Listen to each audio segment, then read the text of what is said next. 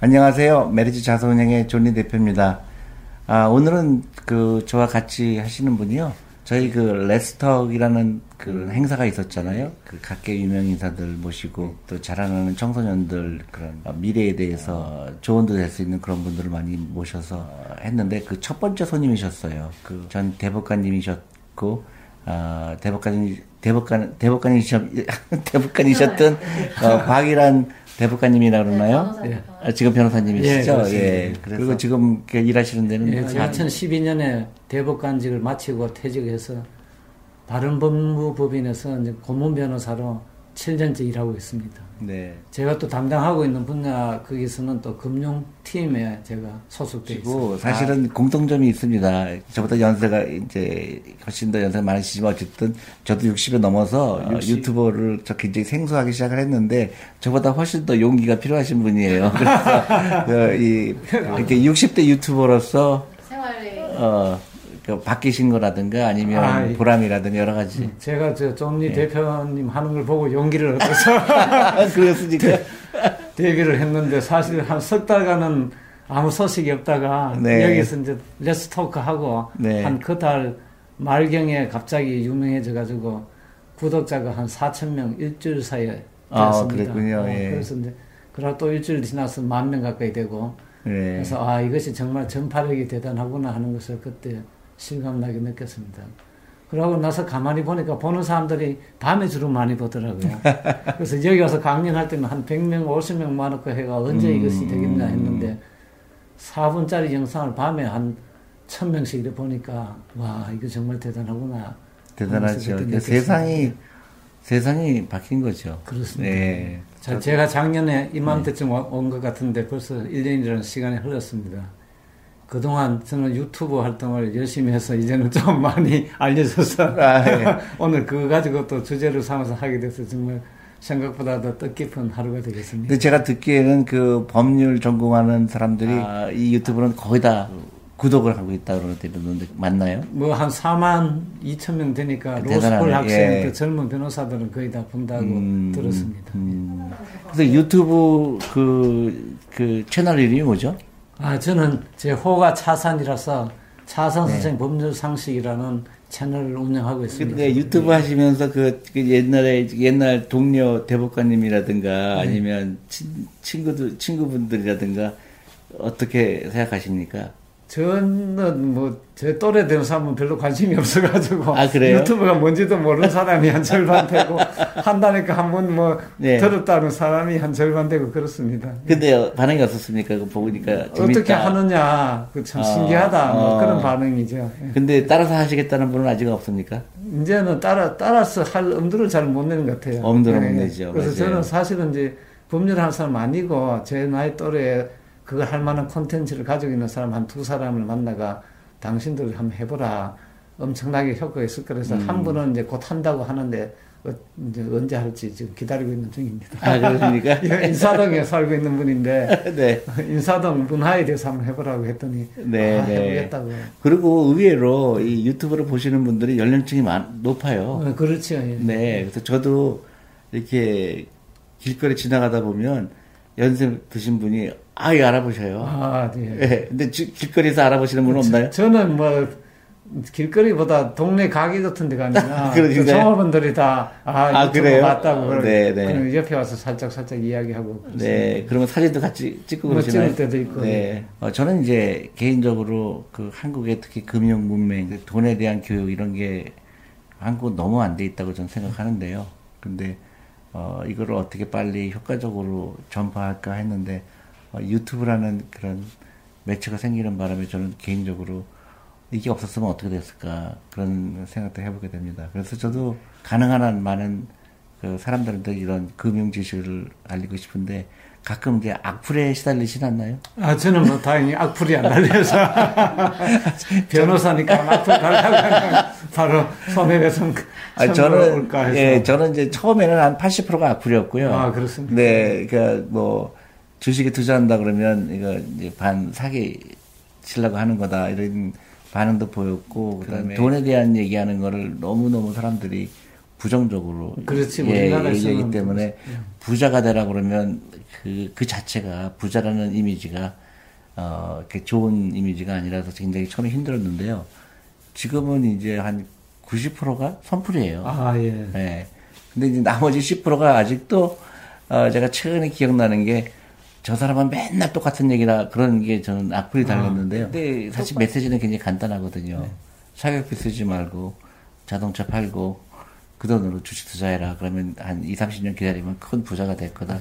굉장히 심플한데 어, 좀 아직도 좀 약간 악플을 받으면 예, 그냥 기분이 별로 안 좋아요. 하루 종일. 많은 분들한테 제가 특히 노후 준비해라. 그래서 젊었을 때부터 하고 한 살이라도 어렸을 때부터 하는데 대법관님은 자산 관리 어떻게 하셨습니까? 뭐 저는 자산 관리 할 만한 그런 현금이 별로 없어가지고 뭐 거의 한 적이 없는데 이제 나중에 돈이 조금 네. 모여가지고는 이제 공무원들은 이제 음, 주식 사면은 또 뭐 신고도 하고 네, 해야 돼서 네, 네. 그게 이제 도저히 어렵고 해서 펀드를 들었습니다. 그거는 그냥 네. 예금하고 같이 이제 신고하면 되니까. 네. 예, 그래서 저는 공직에 있을 때는 사실 재산 등록도 하고 해야 음. 돼서 그렇게 주식 투자 같은 것은 별로 하질 않았고 이제 퇴직하고 나서는 이제 제 딸이 또 주식 투자를 해야 된다. 또 존니 음. 대표 말씀을 또 전해주고 해서 지금은 이제 우먼 펀드도 가입을 했고 또 저 개인적으로도 예, 예. 뭐 배당주 펀드 이런 데몇 음, 군데 가입을 음. 해가 운영하고 있습니다. 근데 제가 한국에 와서 제가 되게 신기했던 게 느낀 게 이제 국회의원 선거라든가 할 때 그 공직자들이 이제 재산을 공개하잖아요. 그렇습니다. 예. 근데 그 재산 목록에서 주식이나 어, 펀드나 이런 게 많은 경우에 어, 약간의 이제 사회적인 지탄이라 그럴까요? 네. 그건 어떻게 생각하십니까? 저는 깜짝 놀랐어요. 그래서 그것이. 예. 사실은 네. 아마 이제 그 지탄을 받고 이런 사람들은 주식 투자하는 사람이 매일 일은 예. 안 하고 예. 시세판 보면서 한 하루에 뭐한 시간이든 음, 30분이든 그 정신을 쏟고 일은 안 한다 아마 이런 인식을 가지고 있는 것 같아요. 근데 사실 펀드 같은 거 가입하면 가입할 때 잠깐 생각하고 그냥 두고 장기 투자하면 뭐 큰 시간이 소요되는 것이 아닌데 주식이라 하면 그 단타하는 거 그렇죠. 이런 걸 생각을 해가지고 많은 시간을 보내는 것이 나쁘다 음. 뭐 그런 생각 때문에 그런 것 같은데 근데 미국 같은 경우 보면 이제 어, 어떤 직업을 이제 선호하냐 그런데 대부분 이제 제일 선호하는 게 그, 금융회사 법률 고문에 들어가는 게 제일 선호도가 크고요. 제일 선호도가 나쁜 게 검사가 되는 거거든요. 그렇지. 예, 이제 그 봉급이 작으니까요. 근데 한국은 왜 그렇죠? 한국은 검사가- 이제는 좀 예. 많이 바뀌었죠. 뭐 네. 검사가 선호도가 뭐 예전, 예전보다는 많이 떨어졌고요. 저희들 그게, 들어갈 때는 판사 검사 선호도가 비슷했는데 네. 한 20년 전부터는 이제 판사 선호도가 올라갔고 이제는 음. 또 이제 판사는 바로 뽑지를 않으니까 음. 선호도를 비교할 수가 없어졌습니다. 변호사는 어떤가요? 변호사는 이제 워낙 청이 많으니까 음, 이제 큰 로펌에 들어가는 것은 많이 선호하고 있죠. 네. 그 지금 이제 한국도 이제 미국식으로 이제 뭐 그런 식으로 바뀐다고 결국은 돈이 월급이 많아서 그렇게 되는 건가요? 월급이 음. 많다는 것보다 이제 공직은 이제 지방도 가야 되고 생활이 불안정하다 아, 뭐 네, 이제 그런 네, 것 또는 이제 부부가 맞벌이하고 하면은 음, 또 어려워지는 거또 애들 교육 문제 뭐 이런 것이 있어가지고 음, 그 박예란 변호사님 모시고 어, 금융과 아, 법의 만남. 그 많은 사람들이 특히 궁금해하시는 분들이 분이 그 어, 세금에 대한 거, 그다음에 상속에 관한 거, 어, 또 저희 펀드에 투자하시는 분들이 자녀들한테 주고 싶은데 그 세금은 어떻게 되느냐. 그래서 그런 전반적인 것, 또 개인적인 것도 제가 좀 여쭤보고요. 그래서 궁금해, 저희가 이것 때문에 어, 질문을 공개적으로 받았습니다. 그래서 대답하면서 어, 그 많은 분들한테 도움이 됐으면 합니다. 예. 네. 그 저희가 그 주니어 펀드를 출시해서 많은 분들이 관심을 가지시는데요. 많은 질문이 하는 것 중에 하나가 상속세예요. 예, 어, 상속 증여세. 예, 예, 예, 자녀들한테 증여세. 예. 예, 그래서 어, 10년에 2천만 원은 비과세. 예, 비과세죠. 예, 예. 그런데 재산이 많건 또 적건 간에 그 도움이 된다면 어떤 말씀하실 수 있나요? 뭐 요새 노후 대책을 쓰려면 자식에게 주지 말라는 말이 있는데 그래도 이제 미리 미리 계획을 세워가지고 하는 것이 더 절세 효과가 있죠. 그래서 제 생각 같아서는 목돈을 줄 수 있다면은 미리 음. 그 이제 통장으로 이체를 하고 미리 주는 게 좋다. 예, 신고를 예. 하면은 그 왜냐하면 정려 시점이 당겨지면 당겨질수록 한 번이라도 더 공제 혜택을 받을 수 있으니까 2천만 원까지 한 번 더 공제 받을 수 음, 있으니까 그렇죠. 10년에 2천만 원이죠. 예, 그러니까 예. 이제 안 그러면 한 번이라도 덜 받으면 음. 2천만 원만큼 손해를 보니까 미리 하는 것이 좋고 그런데 그 돈을 받아가지고 이제 그 애들 이름으로 펀드 가입해가 거기서 이제 예. 정기 적금식으로 이체를 음, 하면 되니까 음. 그래서 그걸 늦게 하면은 이제 세무서에서는 늦게 했다고 자꾸 이야기를 해가지고 공제 혜택도 안 줄라 그러고 또 시점이 늦어지면은 그만큼 또 이제 불리하게 또 세율이 바뀐다든지 하면 음. 또 어려운 아 그렇겠네요. 예. 그러니까 미리 미리 음. 확실하게 해놓는 것이 그러니까 예를 들어서 예. 아이한테 2천만 원을 2천만 원까지 어차피 비과세니까 예. 2천만 원 해주고 만약에 3천만 원 해주고 싶으면 어떻게 해요? 뭐 3천만 원 주고 싶으면은 미리 주고 그 돈을 애들이 이제 투자를 해가지고 수익을 얻으면은 뭐 세금을 그, 내고도 훨씬 더 훨씬 죠 근데, 예, 그, 근데 저도 그렇게 생각하는데요. 예. 많은 분들은 2천만 원, 10년에 2천만 원 하고 그 다음에 또 천만 원, 10년에 또 천만 원 할 수 있으니까 그걸 기다렸다가 그 그래 할 것보다는 그 천만 원을 애들이 운영해가지고 수익을 그렇죠. 얻는 것이 낫지. 내가 수익을 얻어도 천만 원 주니 그 나중에 천오백만 원 줘야 되니까 그렇죠. 그러면 또 세금이 음, 더 비싸지니까 음, 물론 이제 수익이 없어지면 안 되겠지만 음. 통상은 10년 하면 수익이 많이 나니까 그렇죠. 예. 그러니까 3천만이라도 천만 원에 대해서는 세금을 미리 내고 예, 그렇죠. 예. 그 아이 이름으로 투자하는 예. 게 훨씬 더 그렇죠. 이제 천만 원 부분은 음. 별로 크게 뭐 세율이 그렇죠. 안 높으니까 그렇죠. 1억까지는 10%니까요. 그렇죠. 예, 네. 신고하고 신고 공제도 또 해주니까 자진 신고. 예. 근데 이제 이런 경우도 있잖아요. 그 2천만 원 한꺼번에 주는 경우도 있지만 100만 원 줬다가 또 10년 동안이니까 1년에 100만 원씩 뭐 200만 원도 주고 그런 경우는 어떻게 하나요?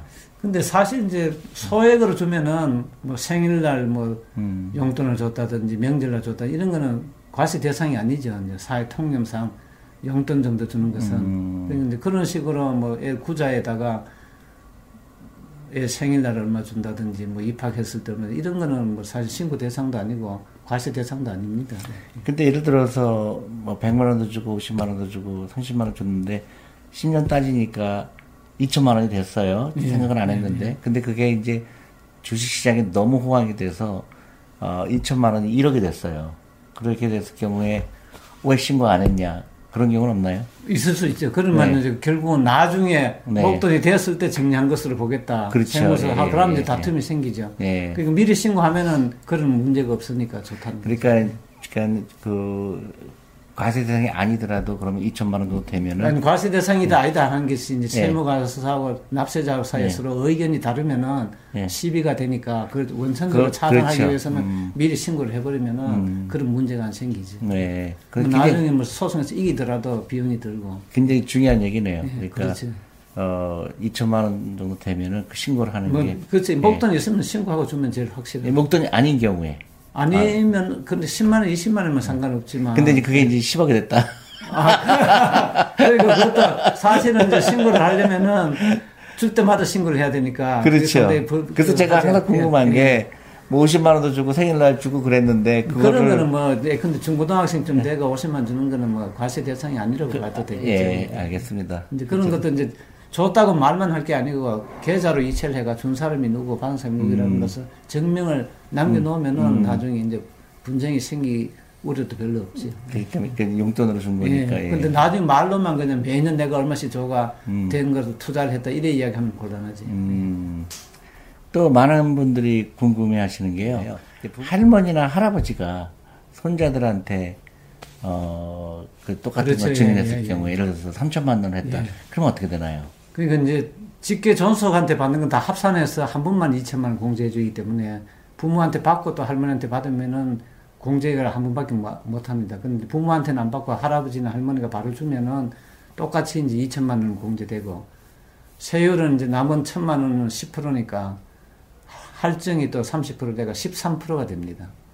그러니까 100만 원에 왜 할증이 되죠? 그러니까 할머니가 있기 때문에 이제 세대 간 아, 생략 정리하면 중간에 중, 하, 원래 어. 하면 두번 세금을 내야 음. 되는데 한 번 줄이니까 두 배를 내야 되는데 두 배는 받을 수가 없으니까 음. 30%만 두 배는 너무 심하다. 그렇지. 네. 이제 네. 어차피 정리는 네. 한번 되는 거니까. 그렇죠. 네. 그렇더라도 어쨌든 3천 그러니까 조금 더 세율이 높아지더라도 어, 한꺼번에 가능한 한 그렇죠. 빨리 그래 하는 빨리 것이 또 좋죠. 빨리 예, 주는 예, 게 예. 좋다. 그거는 똑같은 똑같은 룰이. 적용되는 예, 거네요. 그렇죠. 그러니까 부모님이 그 자식한테 주든 아니면 할머니 할아버님이 주든 가능한 한 일찍 해주는 일찍. 해주는 예, 것이 예. 좋습니다. 지금 이제 법률가시 법률 법률 하신 분의 입장에서 요새 보면 키코도 있고 DLF도 있고 예. 요새 또 라임 예, 그렇죠. 자산운용 사태도 있고 그걸 보시면서 어떤 생각이 드시는 그 법률가 입장에서 그리고 그다음에 이런 거를 피하려면 어떻게 해야 되는지 예, 저도 이제 뭐 나와서 키코 사건을 제가 직접 해보기도 했는데요. 음. 네.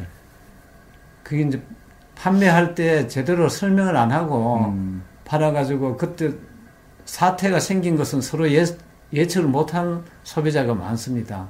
그 자기는 이런 것까지는 설명을 안 들었는데 왜 갑자기 내한테 이래 됐냐. 근데 나중에 보니까 그런 경우에는 손해가 보게 그 이제 계약서는 돼 있었는데 그, 그 계약서가 워낙 깨알처럼 길게 써 있으니까 음. 그렇죠. 예. 그, 이- 그 이제 아주 중요한 건데 사실은 음. 설명한 사람은 그것까지 설명하면 위험하니까 또 안 사겠다고 할 수도 있고 하니까 설명을 안 할 수도 있고 해서 불안전 판매가 되는 거죠.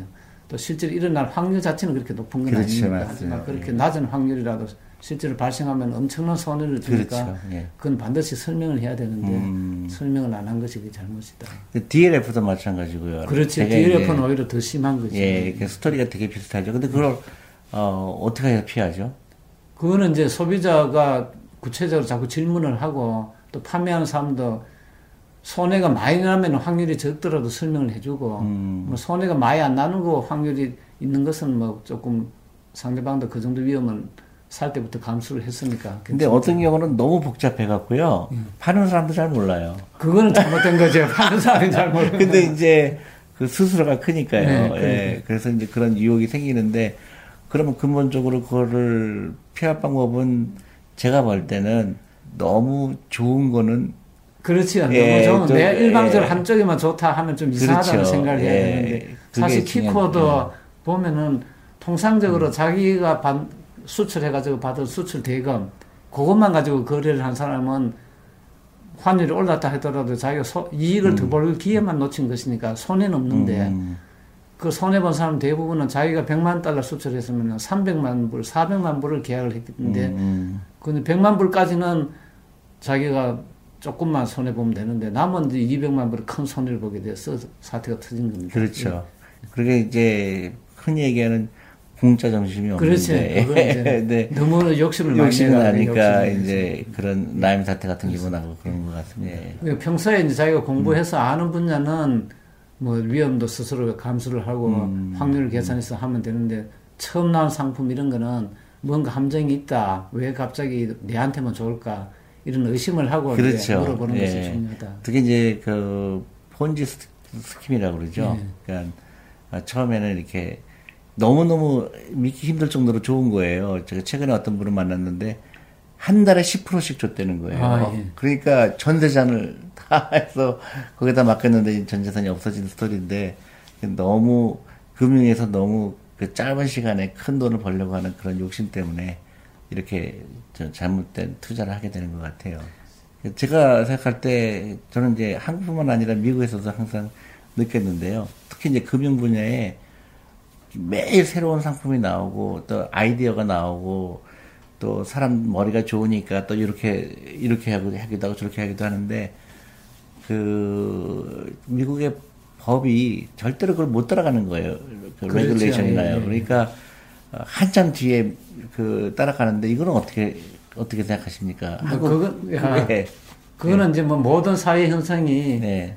규정을 만들고 규칙을 만들려면 뭔가 좀 여러 가지 케이스가 나와야 이제 종합해서 규정을 만드는데 한두 건 나올 때는 규정이 없는 상태에서 이제 분쟁이 발생하고 음. 그런 경우는 결국 이제 재판을 통해서 그 사건에 맞는 해결책을 이제 찾아가 판례가 형성되고 그런 이제 판례가 여러 건 모이면은 그때 비로소 이제 법을 제정하게 되는 것이 이제 현실이죠. 근데 이제 연결돼서 해보면 어 그 이제 상품이 굉장히 다양하고 복잡하게 되는데 판사님들이 이걸 다 이해하실까 그런 궁금증이 있을 때가 아. 그거는 이제 저도 그 재판하면서 네. 무슨 신종 파생 상품의 사고가 나가지고 네. 이 그때 그 은행에서 그 한 처 주식을 처분을 해가 결국은 그날 팔아가지고 이제 한계선 밑으로 내려가서 손해를 봤는데 그래 파는 것이 규정이 맞느냐 안 맞느냐 그게 쟁점이 됐어요. 그래서 이상하다 하면서 봤는데 그게 상당히 설명이 복잡하더라고요. 그렇죠. 그래서 뭐 그런 경우는 금융 상품도 그렇지만 일반적인 무슨 의학 사건이나 뭐 어떤 과학 사건 이런 것도 다 전문가의 도움을 받지 않으면 판사가 자기가 공부해서 그 해결하기는 어렵습니다. 음. 아 그때는 이제 전문가의 도움을 전문가의 도움을 예. 받아서 전문 감정인을 아, 이제. 채택해서 예, 예. 양쪽에 다 감정인을 음, 청구를 하면은 음. 양쪽 말을 다 들어보면은 알 수가 있지. 음, 아 그렇군요. 그럼 뭐 다른 모든 분야 사건이 다 그런 경우가 많습니다. 예. 음. 제가 봤을 때 그 한국 사회가 그 젠더 이슈라고 하잖아요. 한국 기업이 특히 여성 참여율이 세계에서 가장 낮은 그룹에 속하는데요. 그 법조계는 어떤가요? 예, 뭐 법조계는 이제 최근에 와서는 여성들이 음. 굉장히 많이 진출하고 있습니다. 사실 예전에는 법대는 거의 여학생이 맞아요. 저희들 예. 대학 다닐 때는 해도 해가지고 음. 거의 안 왔는데 자꾸 이제 진출하면서 여성 판사들이 재판을 하니까 오히려 남자보다도 더 꼼꼼하게 잘 따지고 한다 이제 이런 인식도 지금 많이 펴져 있고 해서 지금은 상당히 법관 중에서도 한 30% 40%아 그런가요? 네, 진출하고 예. 있습니다. 근데 이제 위로 올라갈수록 이제 지- 가정을 또 여성이 책임지는 음. 우리나라 이런 구조에서 이제 퇴직을 중간 퇴직이 남자보다 많아서 갈수록 좀 비중이 처음보다는 낮아지는 현상인데 그것도 이제 앞으로는 좀 개선되지 않을까 음, 생각을 합니다. 다행이네요. 다행이죠. 예. 예. 그리고 이제 어, 아직도 많은 그 젊은 사람들이 법, 그 법률 쪽에 관심이 많은데요. 그, 그 조건이라 그럴까요?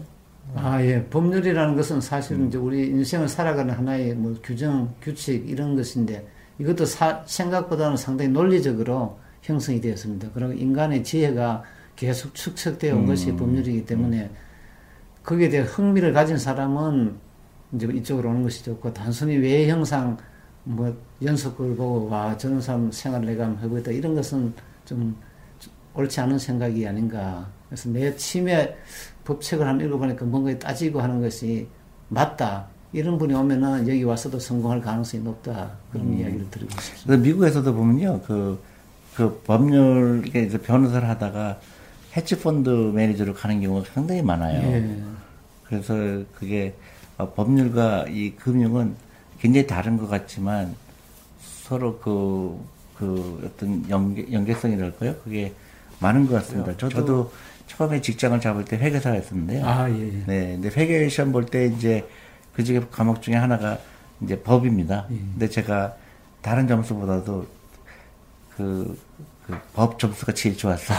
너무, 너무, 지금 말씀하신 대로 굉장히 과학적이고, 예, 그렇습니다. 그 예. 케이스 예. by case가 되게 흥미롭게 그, 그런 판결을 내리는 과정이 되게 예. 과학적이라고 생각했고요.